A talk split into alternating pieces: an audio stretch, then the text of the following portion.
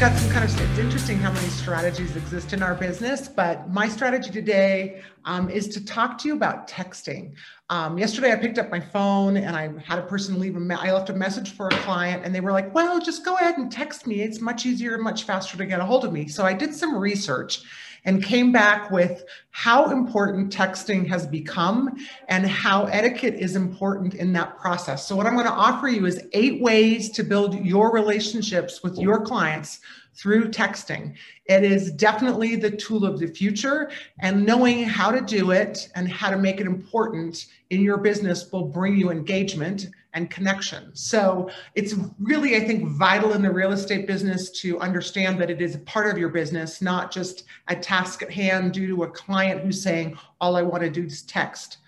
Um, it is in research has indicated that 73% of real estate business comes out on text message. So if it's that high, how are you providing excellent service in a more efficient way for your business? So the number one thing is do you really have a plan on texting? Have you ever investigated how to create custom text messages, which you can do on your phone through settings um, that communicate to your customer consistently?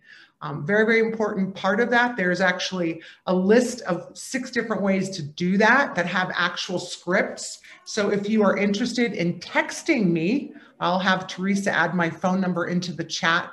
It's 303 330 9453. And I'd be more than willing to send you that list with some actual scripts on how you should go about doing that.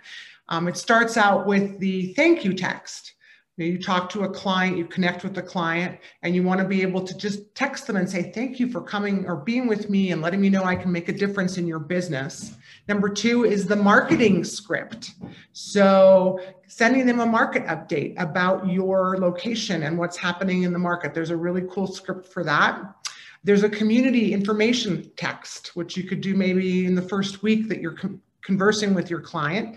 Um, a selfie video would be really awesome. Just wanting to say, hey, our next appointment is on this day. So glad we're interacting with one another. So you're making it more humanistic and using that process to communicate with your client. Um, and finally, it's it's the meeting text when you re-meet with your client to talk about how you're going to sell their house or how you're going to buy their new land. Um, and there's some very specific verbiage for that. So if you're interested, text me at my actual phone number. It's 303 330 9453. Now, there are a few things to know about texting. One is you should follow regu- texting regulations. Um, believe it or not, there are some things that are very important. One is you need to get permission from your client that you can text them. Um, you'll build a better relationship with them in your business. So getting their permission is critical. Texting during normal business hours, super important. We love to text in the middle of the night or early in the morning. I apologize, I did that to my two cohorts here this morning. But from eight to eight is kind of the structured time that you can communicate with your clients. Um, text etiquette is always always suggested. Um, just being professional, right? It's a place where what you don't want to do is send out um, kind of humorous things. You want to stay professional in the process. There are some spam trigger words out there that will spam your SMS, which I was very interested to read about, which means um, they will give you more spam phone calls back. So um, things like 100% or number one or the abbreviation of for you with a for and a u. Um, there's a lot of words out there. If you go out to the Google and you just say spam trigger words, those are the words that you should not use in your text messages. So I was very surprised to find that the list is very extensive. And I thought, wow, I should probably not use these words in my text messages to keep it out of my spam folder. Um, don't write a novel. I have a girlfriend who writes me a novel, and I'm like, I don't have time for this. So shorten your text messages, make them simple and short and concise. Secondly, they should be positive and friendly. This is not a place for the bad deal that's going on that you need to communicate with your client. There, you'd rather pick up the phone and talk to them. So, you should always start your text with a friendly greeting. I tried that today. It takes a little bit more time, but it also makes the receiver feel more connected to you and for you to get a response. Um, lastly, make sure that your text messages um, are personalized, right, to the individual that you're working with. You know, some people think they can pass over a text that's kind of generic. People like to know that they're important in the process when you're actually talking to them. Um, images.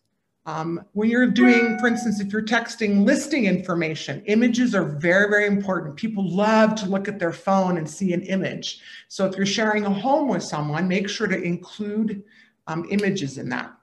And finally, make sure that your text creates a reaction, um, what I would call a call to action button. Um, make sure the customer has some instructions, but you're requiring them to reconnect with you. And as a receiver of text messages, you should always, to Carrie's point earlier, you should always respond, even if it's just a short notice, note, or anything. People are intrigued by the phone. Most of their business is being done on the phone. They're not sitting in front of their computer anymore.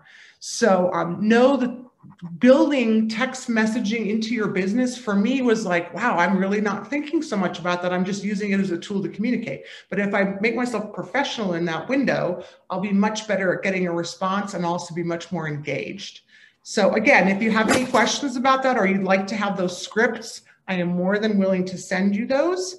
Um, I also wanted to let you know that next week we start our uh, weekly series with interviews with powerful women that work for Coldwell Banker. And we will have Kelly Rolling Smoke from Bozeman on our actual call next week. And then we have Beverly and Michaela Shook from um, Twin Falls and then Jen Peterson from Grand Junction. And our objective is to just talk to them about what made them come into this business, why is it unique, and how have they survived, and what are the challenges of being a woman in this business. So do join us next week for those three people throughout the month of um, April.